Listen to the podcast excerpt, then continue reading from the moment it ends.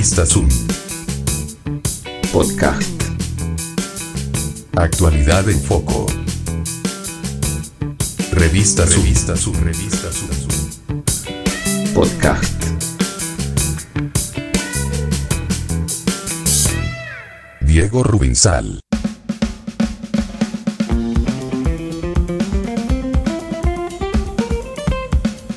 Economía para armar.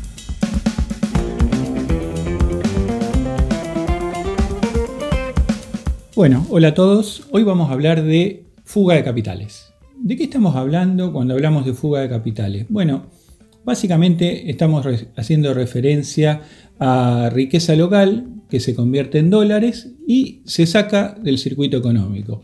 Es decir, se fuga. Eh, puede ser que esté debajo de un colchón o puede ser que esté depositado en un banco extranjero. Eh, ¿Por qué la fuga de capitales es dañina para la economía local? Eh, ¿Por qué la fuga deteriora la calidad de vida de todos nosotros?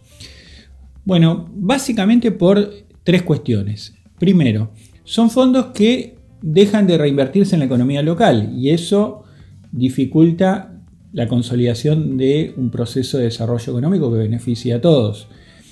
Segundo, cuando hay fuga de capitales, en general la contracara de esa fuga eh, es la evasión impositiva. O sea, generalmente esos capitales no se declaran y eso implica pérdida de recursos del Estado eh, para poder afrontar todas las demandas sociales y por lo tanto eso empeora la distribución del ingreso. Y hay una tercera razón que es tanto o más importante que las otras dos, y que es que normalmente la fuga de capitales desestabiliza a la economía local por el lado de la balanza de pagos. Uno de los problemas estructurales, vamos a intentar explicar esto, uno de los problemas estructurales de la economía argentina es que eh, en determinadas circunstancias hay una escasez relativa de dólares, que es lo que los economistas denominan la restricción externa.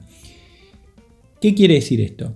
Que la economía argentina tiene la particularidad de ser una economía bimonetaria, además de necesitar los dólares para todo lo que lo precisan cualquier otro país, un país normal, entre comillas, o sea, usar los dólares para pagar las importaciones, para pagar la deuda, para que sus ciudadanos puedan viajar al exterior, etc. Además de todo eso, que está presente en cualquier país, la Argentina tiene la particularidad que hay una demanda adicional de dólares que en general proviene de el 10% de la población que más gana, que quiere comprar esos dólares para atesoramiento, es decir, para ahorrar, ahorrar en dólares. Eh, y por supuesto, la demanda de dólares de las empresas para fugar la plata, para mandarla afuera.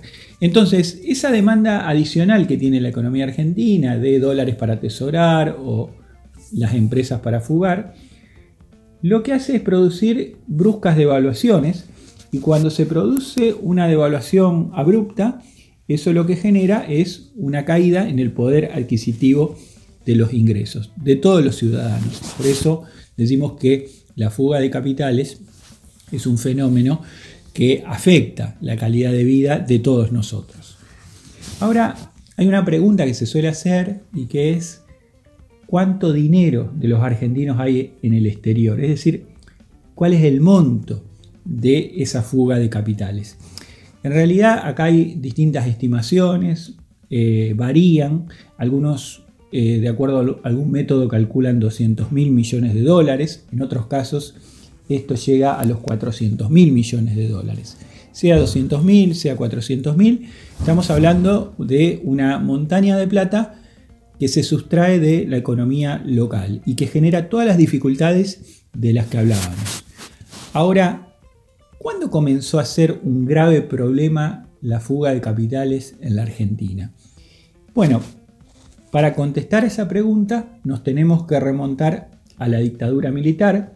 Fundamentalmente hay, un periodo muy fuerte de salida de capitales entre el año 80 y el año 82, que se van 20 mil millones de dólares, fundamentalmente grupos económicos que sacan la plata, y esa brutal salida de fondos de la economía local, entre otras cosas, acabó con las reservas del Banco Central y produjo el final de un experimento económico que eh, fue la conocida tablita de Martínez de Oz.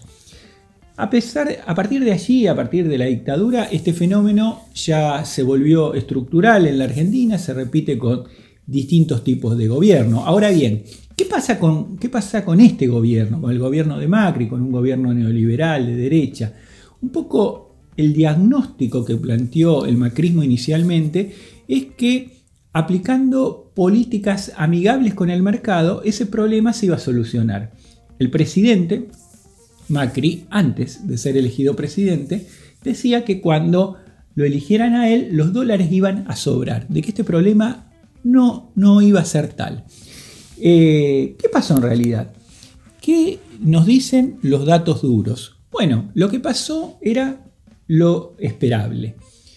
La política de desregulación cambiaria que aplicó el macrismo, cuando hablaba de política de desregulación cambiaria, estamos hablando que se eliminaron todo tipo de controles a los capitales especulativos, los, todo tipo de controles eh, se eliminaron a la compra de dólares, se eliminaron la obligación de que los exportadores liquiden los dólares en un determinado tiempo. Bueno, todo ese tipo de medidas, toda esta desregulación cambiaria, lo que hizo es profundizar un problema estructural que tiene la economía, que es el que hablábamos de la escasez relativa de dólares. Ahora bien, y yendo a los datos duros, ¿qué pasó durante el gobierno de Macri? Bueno, lo que pasó es que la fuga de capitales es muy superior a la que se produjo con los anteriores gobiernos, es decir, con los llamados gobiernos populistas.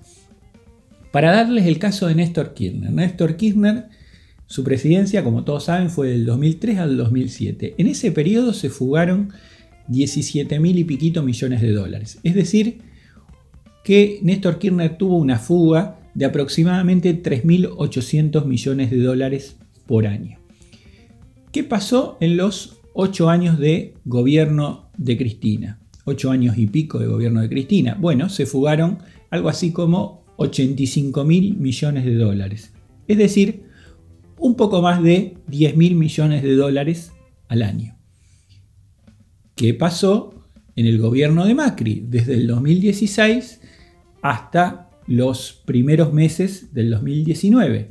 Ya se fugaron 65 mil millones de dólares. Es decir, que Macri, la fuga bajo el gobierno de Macri ya alcanza valores cercanos a los 20 mil millones de dólares anuales. Es decir, vuelvo a repetir, muy superior al promedio de fuga durante los gobiernos populistas. Ahora, hay una contracara de la fuga de capitales que son los paraísos fiscales. Digamos, ¿a dónde va esa plata? La plata no, se entierra eh, en algún lugar, sino que normalmente termina en los bancos. Eh, termina en bancos que están situados en paraísos fiscales.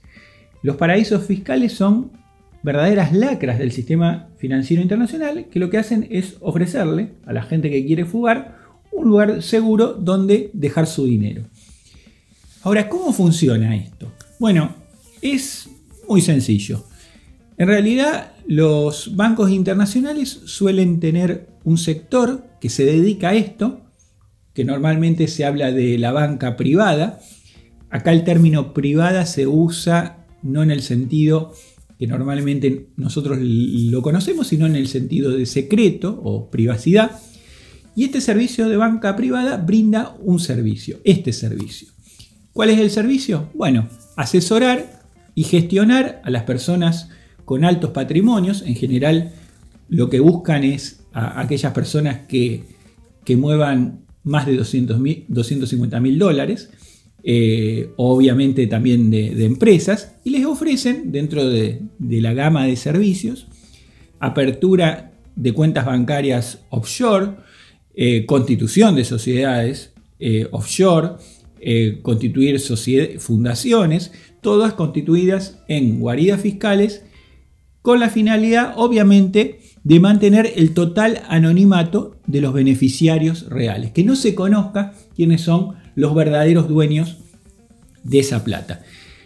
Existen, los bancos tienen distintas estrategias para captar los clientes. En algunos casos, la apertura de la oficina en estos bancos es legal porque la legislación local del país lo permite. En, en, otros, en otros casos, las oficinas están un poco más, más ocultas. Se busca la forma de sortear esa restricción legal. Lo cierto es que los bancos ocupan un rol, juegan un rol activo como facilitadores de la fuga. Y esto no es una opinión, esto está fuera de discusión, hay numerosas investigaciones que así lo demuestran, inclusive hay investigaciones de, hay una investigación del Senado de Estados Unidos que demostró cómo determinados bancos suizos, el UBS, Credit Suisse, eh, abrieron miles de cuentas eh, a contribuyentes estadounidenses en Suiza. Cuentas, por supuesto, no declaradas. Y en esa misma investigación eh, el, Senado comprobó eh, concretamente el caso de que el HSBC facilitó el ingreso de fondos a Estados Unidos proveniente de personas que venían, que sus fondos provenían del narcotráfico. Otro ejemplo de, este maridaje que se da entre los bancos y la fuga se puede ver en la información aportada por eh, Hervé Falciani, que es un ex informático del HSBC de, Ginebra, en la oficina de Ginebra, en Suiza. Eh, Falciani hace algunos años aportó los datos de 130.000 cuentas bancarias offshore que tenían 102 mil millones de dólares e involucraban a algo más de 100.000 personas residentes en 200 países. Un dato interesante es que si hacíamos un ranking de esas cuentas secretas, encabezada por la nacionalidad de los titulares, vamos a encontrar en primer lugar a suizos, después franceses, ingleses, brasileros, italianos, israelíes y después viene argentinos. Otro antecedente del caso argentino fue una denuncia abierta en el 2008 con los datos aportados por eh, un ex directivo del JP Morgan, Hernán Arbizu, que involucró a muchos eh, ricos y famosos de la sociedad argentina. Por último, yo quiero terminar con un párrafo de un trabajo sobre la fuga de capitales elaborado por dos de los especialistas más importantes que tiene la Argentina en este tema, que son Jorge Gallero y Magdalena Rúa. Gallero y Rúa dicen, la existencia de muchos otros bancos internacionales involucrados en evasión fiscal, fuga de capitales y lavado de dinero, y la multiplicación de denunciantes internos que advierten patrones comunes de acción, parecen indicar un comportamiento sistémico y generalizado de gran parte de estas entidades financieras. Como pueden ver, queridos escuchas, observar, la fuga de capitales y los bancos internacionales van de la mano. Como diría el gran Papo, van juntos a la par.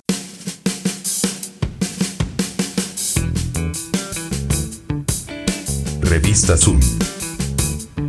Podcast. Actualidad en foco. Revista Revista Zoom. Revista Zoom. Podcast.